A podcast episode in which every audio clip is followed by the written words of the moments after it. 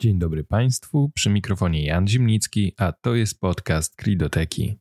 W dzisiejszym odcinku poruszę kwestię zarządzania numerami faktur KSEF przy płatnościach.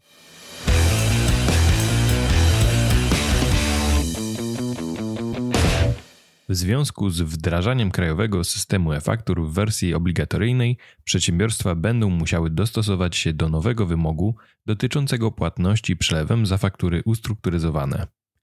Od 1 stycznia 2025 roku podatnicy VAT czynni realizujący płatność na rzecz innego podatnika VAT czynnego będą zobowiązani do podania w tytule przelewu numeru identyfikującego fakturę w KSEF lub identyfikatora zbiorczego obejmującego co najmniej dwa numery faktur wystawionych w KSEF.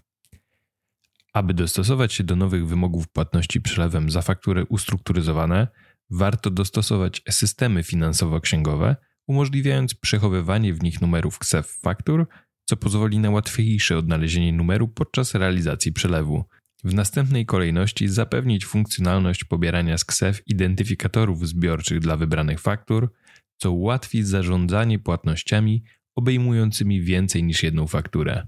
Wreszcie, w celu usprawnienia procesów związanych z płatnościami, warto zaimplementować mechanizmy automatycznego generowania i wpisywania tytułów przelewów, uwzględniając wymagane reguły dotyczące numeru faktury KSEF lub identyfikatora zbiorczego.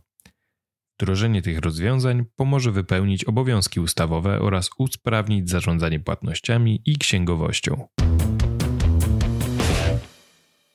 Zainteresowanym tematyką KSEF polecam subskrybowanie podcastu, a także newslettera, w ramach którego zapisani otrzymują pisemne wersje wskazówek.